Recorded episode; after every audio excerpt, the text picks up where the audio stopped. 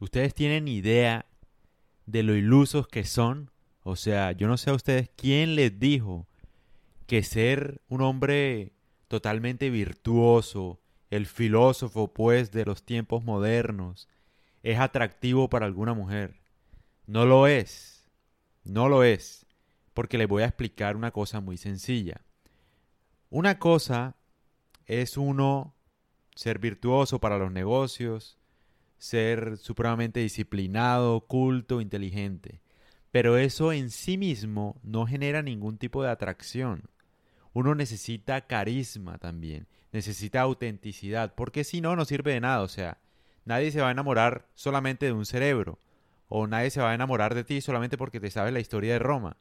Porque no tiene sentido, para eso la busco en Google, ¿me entiendes? Es una cosa que va más allá de eso. Tienes que mostrar carisma, tienes que mostrar gracia, porque si no, de nada va a servir. De nada va a servir todo lo que vas a mostrar. A una mujer no le atrae solamente las cualidades que tú tengas. O sea, el hecho de que tú seas inteligente, que tú te sepas la historia de Roma, que tú sepas de física, que tú sepas de, no sé, que sepas programar, que sepas de algo, no necesariamente genera atracción. Y es que tú ponte a pensar, y te voy a poner un ejemplo acá. No sé, haz de cuenta el oro. El oro es algo muy valioso, ¿no? Todo el mundo quisiera tener una prenda de oro, por lo menos. No sé, alguien quisiera tener algo de oro y tal. Pero, aquí es donde está lo clave. El oro no se usa a diario. No se usa para pagar un pan. Se puede usar, pero no se usa. ¿Me entiendes? O sea, uno tiene que, de alguna manera, adecuarse para comunicar algo con gracia de una forma placentera. O sea, porque el simple hecho de que tú tengas cualidades no te hace merecedor de algún tipo de deseo o atracción. Es un conjunto de cosas y también importa mucho cómo uno manifiesta las cosas, o sea, cómo uno se expresa, cómo uno mira, cómo uno, cómo le echa picantico a la situación, ¿me entiendes? Porque la gente, bueno, yo no sé, yo he visto acá un montón de ridículos, marica, que me da risa. Los he visto en, en Twitter, que es donde más me la paso yo.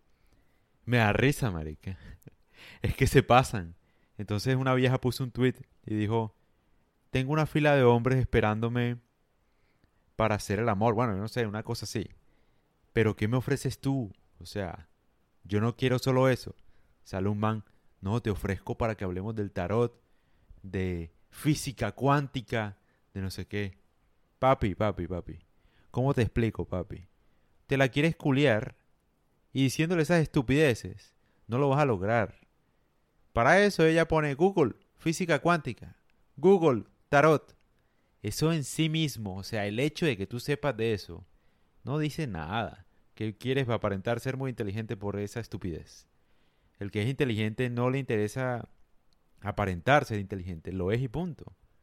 Es más, el que es inteligente muchas veces juega el papel del bruto, precisamente para eso, para de alguna manera satisfacer los placeres de los demás.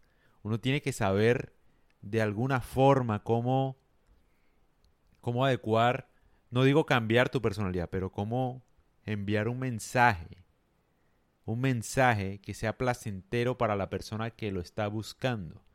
Porque vuelvo y digo, las cosas en sí mismas, o sea, que tú seas valiente, que tú tengas coraje, que seas un genio, eso en sí mismo no genera deseo.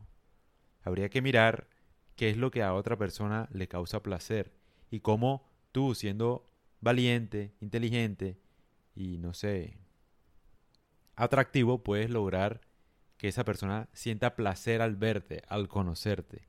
Esta distinción, pues, es muy importante y es muy clave para entender cómo uno... O sea, lo que pasa es que vivimos ilusionados. Esa es la verdad. Vivimos ilusionados que si hacemos tal cosa, ya con eso basta. El amor es difícil de entender, de, satisfacer. El placer es una cosa irracional. O sea, lo que estoy diciendo acá es que lo estoy diciendo de una manera racional, pues, para que lo entiendan, pero el amor es irracional. Tú por el hecho de tener unas cualidades no te hace necesariamente merecedor de un tipo de placer o de un tipo de mujer. Eso en sí mismo no dice nada. Uno generalmente, de hecho, es más agradable cuando muestra sus faltas, sus errores, que cuando muestra solamente cualidades. Eso todo el mundo lo debería tener claro, ¿no? Donald Trump, por ejemplo, le agrada a un montón de gente por sus fallas, por sus errores, por su personalidad, porque se equivoca, porque dice lo que piensa, no porque sea perfecto, ¿me entiendes? No porque diga lo que la gente quiere escuchar. Y eso es que lo, que la gente no entiende, o sea, hay una diferencia, pues, que uno debería pensar, y es la diferencia entre disfrutar de la felicidad y la sensación de disfrutar. Es muy sutil. O sea, uno puede ser feliz y otra cosa es, no sé, como disfrutar ser feliz. Es una cosa bien sutil que quiero pensar en este momento ahora mismo que estoy haciendo este podcast. ¿Cuál es la diferencia entre, entre disfrutar ser feliz y ser feliz? Es distinto. O sea, uno es más de sentido, de sensación, de emoción. Y el otro es como más crudo, ¿no? Bueno, así pasa. No se engañen. Solo con buenas cualidades de ser un buen hombre. No basta. No basta. Es necesario el picantico, papi. Es necesario un poquitico, un poquitico de chispita de gracia. Un poquitico nomás, no te pido mucho.